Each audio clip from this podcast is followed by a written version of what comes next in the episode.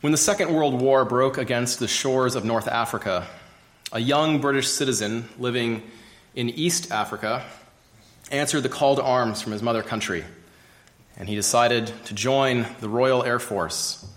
So he went off to his training squadron, and as a tall man, he'd hoped he would end up in a bomber, but he ended up in a fighter pilot as a fighter pilot. And he was given a small, out of date biplane called a Gloster Gladiator to take and join up with his combat squadron in North Africa to fight against the terrifying Luftwaffe and their superior planes. So, with zero time in combat yet, this young pilot took off from his training squadron and followed the directions that he'd been given to link up with his combat squadron in the, des- in the desert of North Africa. And along the way, he began to become a little bit concerned because the directions didn't seem to be leading particularly anywhere. He reached the end point of his directions and found desert beneath him and no airstrip in sight. So, circling around, he eventually ran out of fuel and crashed among the rocks. He survived the crash. He crawled from the wreckage of his plane as the machine guns were cooking off, hiding behind a rock, and he eventually lost consciousness, only to regain consciousness a few days later in a hospital in Alexandria, having been seen by frontline British soldiers and rescued by his own men. The problem that he experienced when he awoke was that he had suffered such trauma to his head, such severe skull fractures, that he couldn't see. His face was swelled to the point where his eyes were inoperable, and the doctors weren't sure he would ever see. He became used to living in darkness, to only hearing and never seeing. Until one day, as the nurse was tending to his face, a bright golden ray broke through the darkness reflecting off of her insignia on her collar, and he never forgot that first sight. He thought he was seeing an angel. Turns out he was seeing the one who was rescuing him from his pain. Israel, at the start of the story, is in a fairly similar position to the young Roald Dahl here. They had turned aside after foreign gods. They had taken the Ark of the Covenant just shortly before this, the beginning of 1 Samuel, and they'd taken into battle against the Philistines, thinking that this could be used as a good luck charm. The Philistines even responded well to the fact that the living God was with Israel, and they, they said, Steel yourselves for actions. Be men, Philistines. They were afraid. But the Lord knew that Israel was not bringing the ark into battle in faith, and the Philistines defeated Israel and took the ark. The ark afflicted the Philistines, so they wanted to get rid of it, and they gave it back to somebody else. And the ark was no longer in the tabernacle. And 20 years had elapsed. 20 years with the visible presence of God gone from among the people of Israel. And this is where the story picks up, where their eyes are just being opened to the reality of their situation. And that first ray of light is breaking through as they realize what has happened. And so this brings us to verse 3 where we have the call to repentance that'll go through verse 6. And see, we have Samuel. The last time we'd seen Samuel, he was a young boy being raised by the priest Eli in the tabernacle, learning the ways of the Lord from an early age. He was a child promised to the Lord. And Eli has gone now. He has died, and Samuel returns the story as a man as a judge of Israel, as a prophet of Israel, and as their priest. And after this long absence, the people of Israel recognize that they have nowhere to turn but to the man of God to ask, How do we fix this great evil that we have done? See, in the, in the law of Moses, there was clear and simple repercussion for idolatry. In Deuteronomy 17, if an individual Israelite commits idolatry, he was to be taken outside of the camp and stoned, and thus purge the evil from the midst of Israel. But what if the entire nation of Israel turns aside after false gods? Then what do they do? Is there an offering that they can offer? Is there something that Moses has given them to deal with this? No, there isn't. In fact, what they've been given is the covenant stipulations of Deuteronomy 28, the covenant curses. And in their mind, as they fear this Philistine attack, this great and powerful army that's right on their western border, they have to be hearing that they will go into battle one way against their enemy and be driven out seven ways from before their enemy. This is the promise of the covenant. This is what their elders had said, all this we will do, and had the blood splashed upon them. This, they knew, was what God had said. And yet, what does their priest tell them? Samuel says, If you are returning to the Lord your God, then you must do three things. He gives three commands here to Israel, three imperatives. Put away the idols, direct your heart to the Lord, and serve him only. And this forms a bit of a sandwich of commands, if you will. The meat of the sandwich being this directing of the heart. Putting away the idols was easy to see. These were physical idols that the Israelites would carry with them as they went about. These were idols that they would look at and hold and pray to. And Samuel tells them, Get them away from you, not hide them, not set them down, but put them away from amongst your midst. And the third command is to serve the Lord only. And this also is very visible outwardly. For they knew the tabernacle worship, they knew what was expected of them. They knew the right sacrifices to offer, the right offerings to bring, the prayers, the observances. This would be easy to see if Israel would do these two things. But what of the middle one? What of directing their heart to God? This, this command is, is almost an interesting, well, it is an interesting word that they use, because it's not direct in the sense of point. It's not direct in the sense of look at God. It's the direct, it's the same word that's used to establish a covenant after it's been cut, after it's been ratified. Establish your heart upon the Lord, is what Samuel tells the Israelites. And this is the central motif. This is the central aspect of the command. Because if the heart is established upon the Lord, then of course they'll put away the idols, and of course they'll serve Him only. And so, God's mercy is in view here from Samuel. This Lord who had passed before Moses and proclaimed his covenant faithfulness and his mercy is showing himself to be true to who he said he is. And so, how will Israel respond in this story? Will they respond as they've done throughout the entire judges cycle up to this point, getting worse and worse and worse? Or will they finally turn and obey the Lord? And we see that the author does not leave us in suspense. Immediately, the Israelites put away the idols and immediately they served the Lord only. And more than that, even. In verse 5, Samuel says, Gather at Mizpah. And they gather at Mizpah. They're obedient. And they draw out water and pour it out before the Lord, and they fast and they confess their sins. They show their affliction, their brokenness over their sin, and they ask the Lord to forgive them. No longer hiding, no longer seeking to find some other way around. No, they've come to the man of God They've heard the word of God, and they are now acting correctly. Finally, after all the stories of Judges, they're doing what God has told them to do. And so perhaps they might think, well, this is the time for the blessing. We've done what you asked, Lord. Now deliver us from the hand of the Philistines. That was your end of the bargain. And this takes us to verse 7 through 11, the battle. And this the author gives us a series of scene shifts to see different places where things are happening in rapid succession, it seems. And we hear that the Philistines find out that Israel is gathered at Mizpah. And this, it helps now to know a little bit about Mizpah. See, Mizpah would later be fortified under King Asa, but now it's just a town. It's a town in the tribal land allocated to Benjamin, a town that is not defensible, a town that you come up over the high ground from the Philistine area at the coast and then down to Mizpah. They've ceded the high ground to their enemy, and the Philistines hear this that they're all gathered there, that they're afflicting themselves and fasting. And you can practically see the evil grin on the face of the Philistine commander as he realizes that this irritating country that has been standing in their way is finally in a position to be crushed. Finally, their archers can outrange them. Finally, they can time their attacks so that the sun is in the eyes of the Israelites. Finally, everything is in place for the Philistines. And they do not wait, they do not hesitate. They determine that the time has come to attack. And so, even now, as then, it takes a while to get an army on the march, and the Israelites get wind that the Philistines are coming.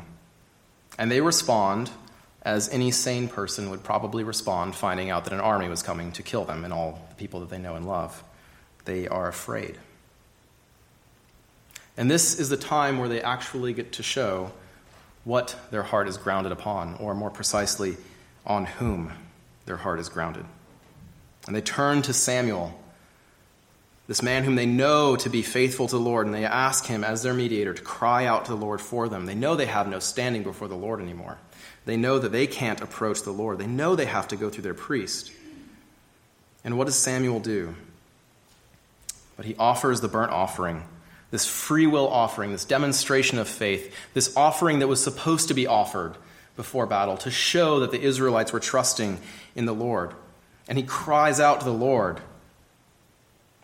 You see, the, the Israelites have now taken their faith and turned it into action.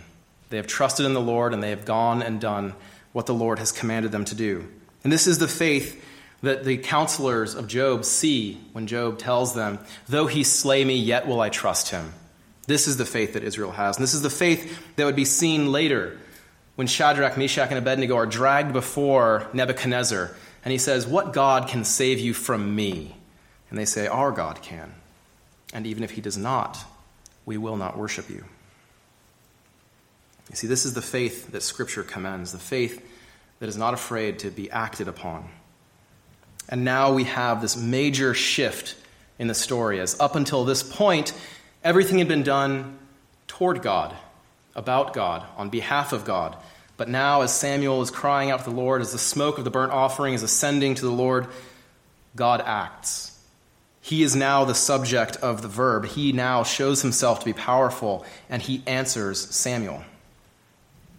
And he throws the Philistine army into confusion by thundering against them.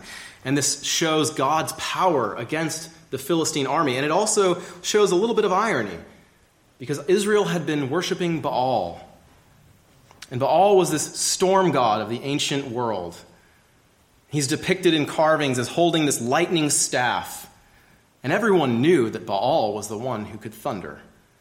And yet, as the text says, not even generally does God thunder against the Philistines, but the covenant God, Yahweh, the Lord thunders against the Philistines and shows himself to be powerful to save his people. All the false gods could do nothing because they are nothing. And Israel is so successful as a result of this. Because of God's action, they turn and they pursue the Philistines. And this again gets lost to us, not living in this area, but Beth Kar is uphill from Mizpah. I don't know if you like to run. I hate running, but if you run uphill, it's a lot harder, and it's a lot harder to run uphill chasing somebody. And now we see that far from just merely squeaking by a victory, this is the kind of victory that's promised in the covenant blessings of Deuteronomy 28. This is the enemies of Israel going into battle one way against them, and the enemies driven, being driven out seven ways from before them.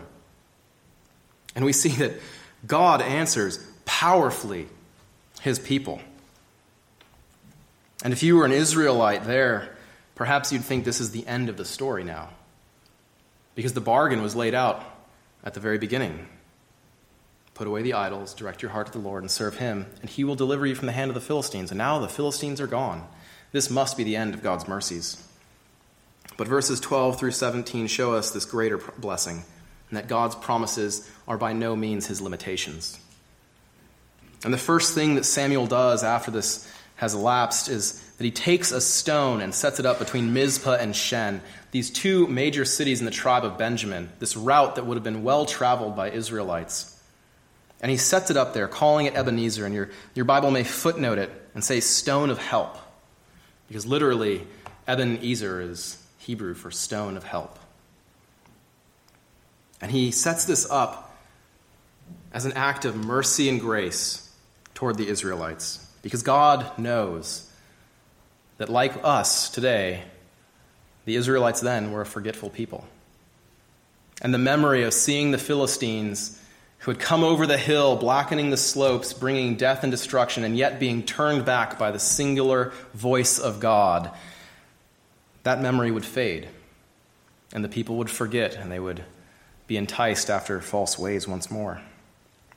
And so, Samuel sets up this stone on the road so that every Israelite family that drives past, that walks past, that moseys along the route has to ask, why is there a stone here?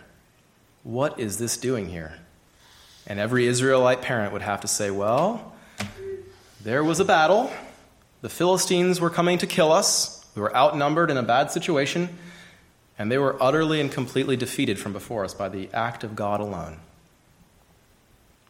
And you see that God has been faithful to remind the Israelites with this stone of help, this rock of remembrance, that they might remember the act of God. And yet, beyond this, God had told them that he would deliver them from the hands of the Philistines, and yet beyond this, the Philistines stay out of the land all the time of Samuel.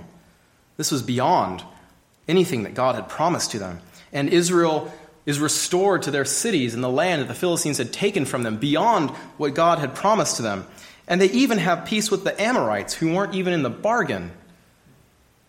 And God has acted powerfully to show that the right worship that He has instituted is looked upon favorably, and that He will be faithful to His covenant and bless them. Because God's name is as the covenant God, He is. And Israel, though forgetful, when reminded, returns to him and he blesses them. And we see even beyond the geopolitical might of Israel and their little kingdom, we see that God has given them yet another gift in their judge, Samuel, who is this great contrast to the man who'd come before him, Eli, and his two good for nothing sons, Hophni and Phinehas who had abused the tabernacle, abused the people of God, who had defiled God's name and dragged it through the mud, and for that they had died. And now we have this judge standing in his rightful place in Israel, looking after God's people, traveling from town to town to town to make sure that fair and good government, that the voice of God is heard in their issues, in their problems, to solve their disputes. And what a blessing that is. And God blesses this time, and Samuel builds more altars so that people might worship him rightly. And then the story is over. And if you read ahead, you'll see that Israel then goes on to demand a king. But for now, the story is over. And so we have to ask why is it in our Bible? Why is this, albeit very interesting story about a battle about 3,000 years ago in a land that we do not live in, why is it here, and why does it matter to us today here in California? Well, the, the, sad truth is we're not that different from the Israelites. We know the covenant Lord, and yet our hearts are quick to turn after idols. And the same command given to the Israelites is the same command given to us to repent and to believe. And yet, unlike the Israelites, who looked forward to the Messiah to come. We know his name. We know our Savior. We know Christ Jesus.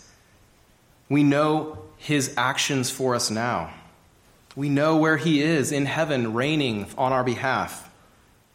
And as Samuel was the one who had to mediate between Israel and God that their prayers might be heard, 1 Timothy 2:5 tells us there is one mediator between God and man, the man Christ Jesus.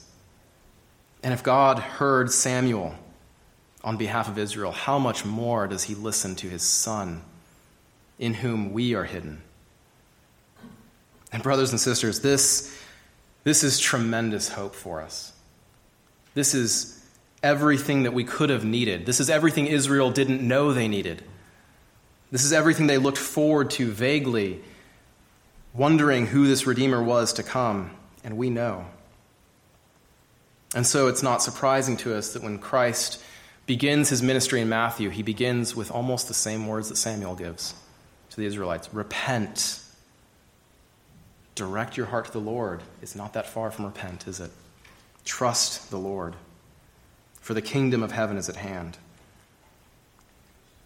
And so we see that this, this call to repentance and faith is not a call that was just for Israel 3,000 years ago, nor was it just a call at our conversion, at our moment of coming to faith in Christ. This call to repentance and faith, as these Israelites learned, is a daily call for each of us to ever turn aside from our sin and trust in Christ. And we ask, how often do we need to repent? How often can God possibly forgive us? How often could He forgive Israel? Well, the disciples asked that to Christ. How often do I have to forgive a man who sins against me? Seven times, which seems like a lot. If you've been sinned against in the same way seven times by the same person, you'd say, this is getting ridiculous. And yet, Christ takes this silly question and gives it a serious answer and says, no, not seven times, 77 times. You forgive abundantly. You forgive because you've been forgiven abundantly. In Christ, we have forgiveness. And so, as 1 John tells us, we can love because Christ first loved us. And that's what Samuel couldn't quite have seen yet. He knew and trusted in the Lord, but he didn't realize how good it would actually be to know the Redeemer. Standing on this side of Calvary, we know that, that truth. And yet, there is another aspect to this story. There is another point at which the Israelites must have thought the story was going to be over, and that's right after they did everything God told them to do. And yet, the Philistines came. And so we see that God gives these trials, this great trial to the Philistines, of, to the Israelites through the Philistines and he doesn't do it so that he might find out something about Israel. God did not learn something that day about Israel. This God who knows all things, who knows the heart of man, didn't find out if Israel was faithful that day. He wasn't reading the news. Instead, Israel found out that their heart was grounded upon the Lord, that it was directed to the Lord, that it was established upon the Lord, and that they were trusting Him because when the trials came, when the fiery trial came upon them, as 1 Peter tells us to expect, they turned to the Lord. And that is exactly what we ought to do as well. And we can because we have Christ in heaven on our behalf. As we have read in 1 Peter, we are being built up as living stones. And what kind of stones are we being built into, though? Perhaps if you've gone out to a playground as a youth, or you are a youth, you've picked up a rock and tried to break it, and eventually you find one that you can break. And it's very exciting for a young boy because you must be really, really strong. But is that really the case, or is that just a really, really weak rock? I would say the latter. Is that what God calls us to be as living stones? Broken by the first trial that comes our way? No. He calls us to be living stones, having passed through the fire of trial time and again. He calls us to be living stones that He will not fail to bring to completion at the day of Christ Jesus. And so we can repent, we can believe. We can because God, the God who saved Israel that dusty day on the slopes of the mountains south of Jerusalem, that same God is our God today, and his loving kindness is the same. And our God is the same yesterday and today and forever. And so when you see your sin, how do you respond? Do you turn in repentance and faith? Because if not, you can in Christ. And you know the sweet reconciliation that can only be had through the blood of the Lamb, the greater Son of David. When you see the Philistines then coming over the hill to destroy the strongholds that you've built up, after you've done everything that God commanded you to do, how do you respond? Do you say, God must not love me now? Or does God perhaps recognize that you need to see a trial to show you your faith, to strengthen your assurance? It's been famously said that calm seas never made a good sailor. And as Spurgeon once said, I've learned to kiss the rock, the wave that casts me upon the rock of ages. And so we can place our trust in the God of Israel, the God of Abraham, of Isaac, and of Jacob. We can trust in Christ Jesus, who for our sake bore the weight of our sin, that we might have reconciliation with God. So, where is your heart? Either it is grounded on the Lord, on the rock of ages or it is in sand. But if you turn to God, He will answer you. Let's pray. Father in heaven, we come before you knowing that you are holy, holy, holy, and that we are not. And so we thank you that we have standing before you by your Son, who even now intercedes for us.